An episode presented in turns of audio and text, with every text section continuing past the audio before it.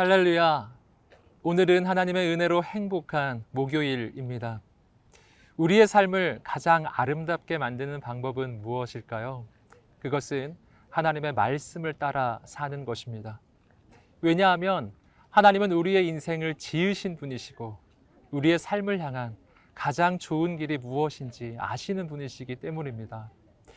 사랑하는 성도 여러분, 오늘은 그 하나님의 말씀을 따라 사는 이 하루가 되시기를 주님의 이름으로 축복합니다. 그때 하나님께서 행하시는 놀라운 역사를 경험하는 이 하루가 되기를 간절히 소망합니다. 오늘 하나님께서 우리에게 주시는 말씀은 데살로니가전서 4장 1절부터 12절까지의 말씀입니다. 이제 하나님의 말씀 앞으로 나아가겠습니다.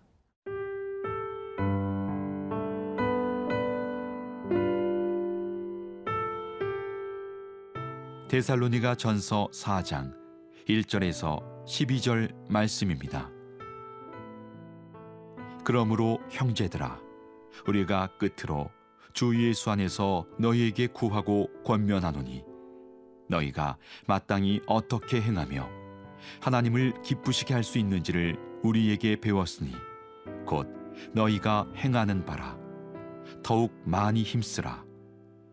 우리가 주 예수로 말미암아 너희에게 무슨 명령으로 준 것을 너희가 아느니라.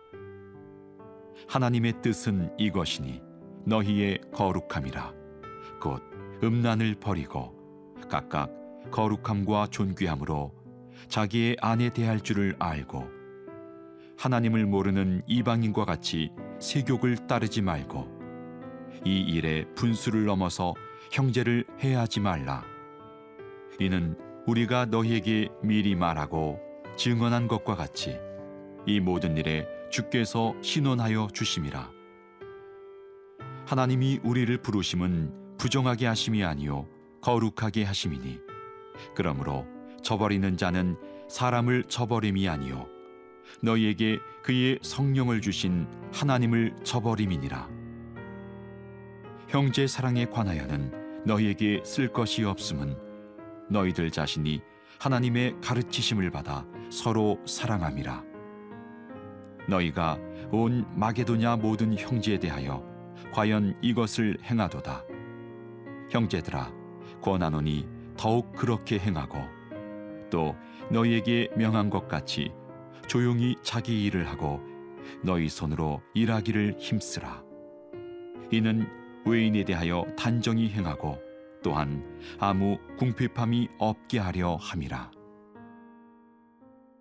오늘 본문은 사도 바울이 데살로니가 성도들에게 믿는 자로서 이 땅 가운데 어떻게 살아야 할지 구체적인 삶의 지침을 말해주는 부분입니다. 우리 함께 3절 말씀 읽겠습니다.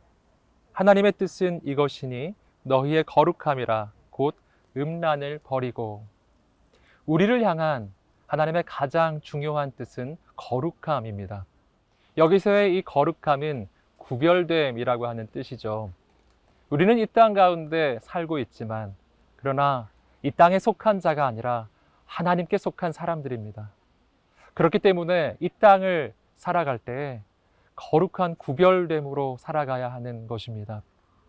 그렇다면 이 거룩함, 이 구별됨은 구체적으로 어떻게 표현될까요?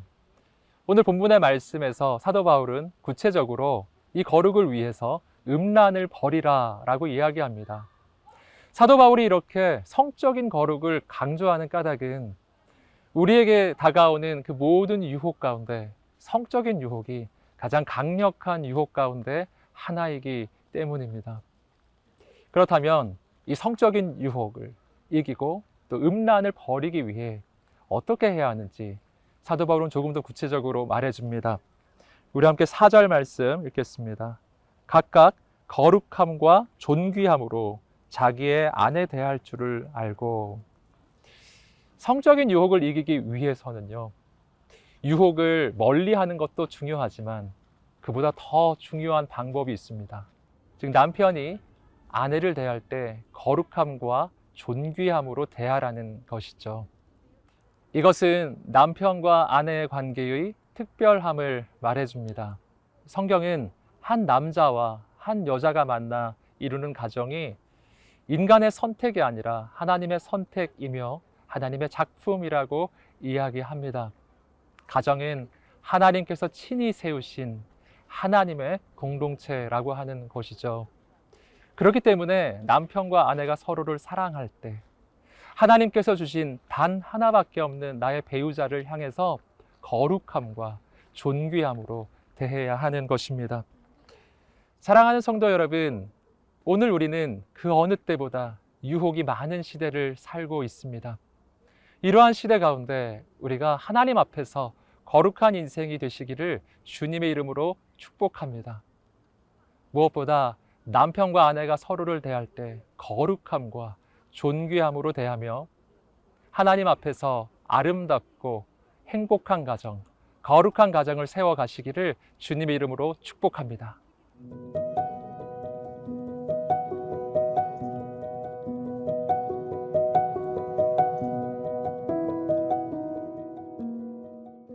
이어지는 구절에서 사도 바울은 특별히 형제의 사랑에 대하여 이야기합니다.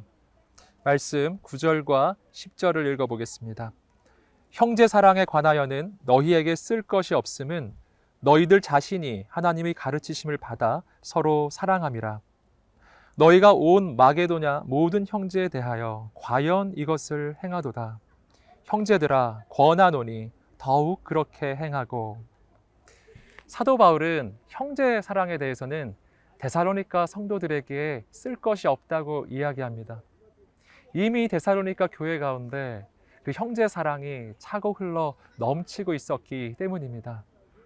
그렇기 때문에 사도 바울은 지금 하는 것처럼 그렇게 계속 행하라고 말하는 것이죠. 그런데 오늘 본문에서 우리가 이렇게 형제를 사랑함에 있어서 또한 아름다운 공동체를 이룸에 있어서 꼭 필요한 것이 무엇인지 발견합니다. 9절 말씀 보시면 하나님의 가르침을 받아 서로 사랑함이라 이렇게 이야기합니다. 즉 우리가 사랑하기에 앞서서 하나님의 가르침을 받아야 사랑하게 된다는 것이죠. 그렇다면 여기서 말하는 하나님의 가르침이란 무엇일까요? 크게 두 가지로 볼 수 있는데요. 첫 번째는 예수님의 가르침입니다. 예수님은 세계명을 너희에게 주노니 서로 사랑하라. 내가 너희를 사랑한 것 같이 너희도 서로 사랑하라. 이렇게 가르쳐 주셨습니다. 바로 이러한 가르침을 받을 때 우리는 사랑해야 한다는 것을 알게 되는 것이죠. 하지만 이 사랑에 대해서는 우리가 알기만 한다고 되는 것은 아닙니다. 왜냐하면 사랑은 우리 속에서 솟아나는 것이 아니기 때문입니다. 성경은 사랑에 대해 이렇게 말합니다. 요한1서 4장 10절을 보시면 사랑은 여기 있으니 우리가 하나님을 사랑한 것이 아니요 하나님이 우리를 사랑하사 우리 죄를 속하기 위하여 화목 제물로 그 아들을 보내셨음이라 라고 이야기합니다. 사랑은 나로부터 시작되는 것이 아니라 나를 사랑하셔서 아들까지 주신 하나님으로부터 시작되는 것입니다. 그러므로 우리가 서로 사랑하기 위해서 받아야 될 하나님의 또 한 가지의 가르침은 지식적인 가르침이 아니라 바로 나를 사랑하시는 그 하나님의 사랑을 받아 누리는 것입니다. 하나님의 사랑이 내 안에 차고 흘러 넘칠 때 나는 내가 만나는 지체들을, 형제들을 마음을 다해 진정으로 사랑하게 되는 것입니다. 나를 먼저 사랑해 주신 그 하나님의 사랑에 깊이 잠기는 이 하루가 되시기를 주님의 이름으로 축복합니다. 그 사랑이 넘쳐나서 하나님께서 주신 모든 사람들을 사랑하는 이 하루가 되시기를 주님의 이름으로 축복합니다.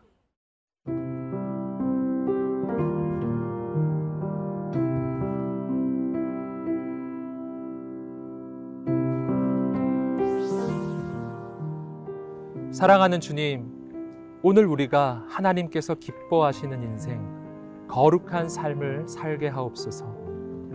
또한 우리가 하나님의 사랑으로 서로를 사랑하는 가정, 거룩하고 아름다운 가정을 세워가게 하옵소서. 내가 아직 연약할 때 나를 먼저 사랑해 주신 하나님의 사랑으로 하나님께서 보내주신 한 영혼을 사랑하고 섬기는 이 하루가 되게 하옵소서. 감사하며 예수님의 이름으로 기도드립니다. 아멘.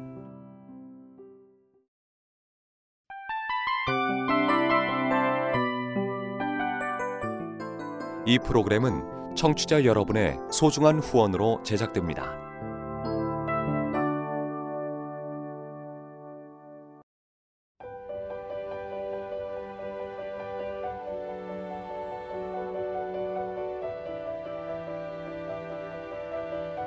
세상에는 수많은 교회들이 있지만 더 깊이 있는 말씀 강해를 찾기 위해 크기로만 교회를 선정하지 않습니다.